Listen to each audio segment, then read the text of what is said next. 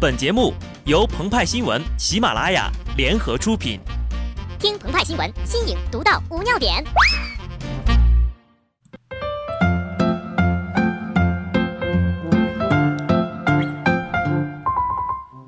本文章转自澎湃新闻《澎湃联播，听众朋友们，大家好，我是极致的小布。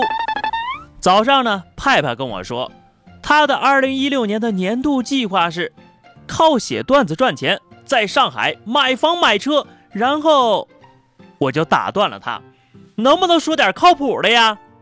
派派就接着说了，然后我还要找一个温柔体贴、美丽大方的女朋友。呃，这个，咱们还是聊聊买车买房的事儿吧。一到新年和春节，朋友圈就变成了年度计划的天下。让点赞狂魔、负能量之王、狗奴猫奴和不转不是中国人都黯然失色。即便在社交媒体的时代，其存在的意义几乎九成都是给别人看的。但总有极少数人不同，在他们的心中，这依然是一块不能对别人言说的精神角落。老罗就是其中的一员。他将2015年赚一百万目标计划张贴在了卧室的墙上。每天激励着自己努力奋斗。这个赚钱计划做到了科学的开源节流，其中规定每天挣足两千八百元，每月赚到八点四万元，而每天的支出只有三十到五十元。同时呢，还体现出制定者的高尚品质。一百万不是为自己挣，是为了帮弟弟买房买车建希望小学挣的。这年头啊，这样目标明确、舍己为人的人太少了，值得敬佩。只可惜呀，老罗是个做着水泊梁山的劫富济贫梦的小偷。五月十三号，通过失主家中的监控录像，重庆市江北石门派出所抓获入室盗窃的张某与罗某。而二零一五年赚一百万目标计划。正是罗某用来激励自己在事业上更上一层楼的年度计划。可是，即便此次行窃获得价值近万元的物品，老罗每天挣钱目标额度竟然还是没有达成。以前呢，怕猪一样的队友，现在只怕队友把你当成猪。作为道友，老张竟然将价值最高的钻戒私吞了，生动地呈现出人心散了。队伍不好带呀，这一团队建设守则的重要性。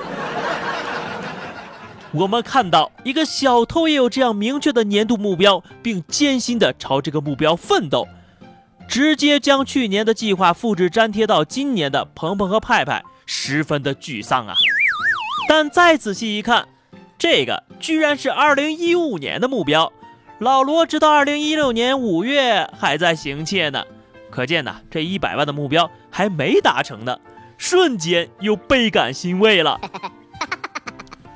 唯一羡慕老罗的呀，就是他不用再考虑二零一六年、二零一七年的目标写什么了，因为呢，基本已经确定了，争取减刑，趁早出来。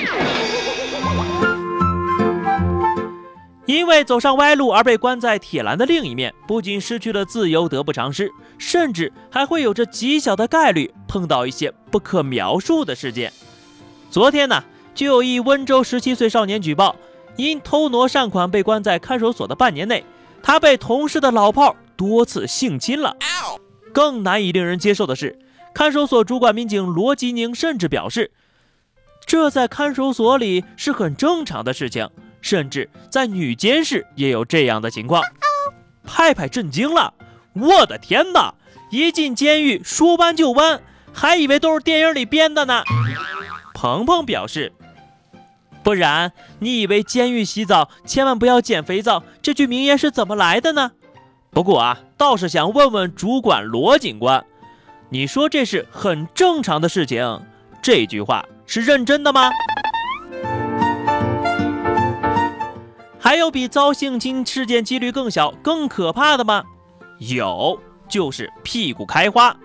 五月十七号，兰州财经大学学生小鹏就因为拍摄警察粗暴执法，和同学们一起被强行带回了派出所，遭民警持警棍殴打，屁股开花。面对这样触目惊心的臀部，却还有少数的网友竟然表扬起涉事民警来。首先，表扬他们面对调查直接认罪，没有为隐瞒此事而犯下更多的错误，爽快。其次呀，表扬他们熟知当代大学生体质普遍偏弱，未攻击要害，只瞄准臀部，没有造成心脏病等其他不可挽回的伤害。第三。打完后将两位大学生放走，没有关起来，不然呢，像温州少年一样遇上同间的性侵，那屁股开花恐怕还会开了又开呀。节目的最后啊，小布友情提示一下看守所跟派出所的工作人员，看看你们二零一六年的年度计划当中，是不是少了一条，比如这个不发生性侵事件、不发生违规暴力事件的计划。现在啊，才到五月份，你们加上还不晚。好的，那么以上就是本期节目的全部内容了。更多新鲜资讯，敬请关注喜马拉雅澎湃新闻。下期节目我们再见吧，拜拜。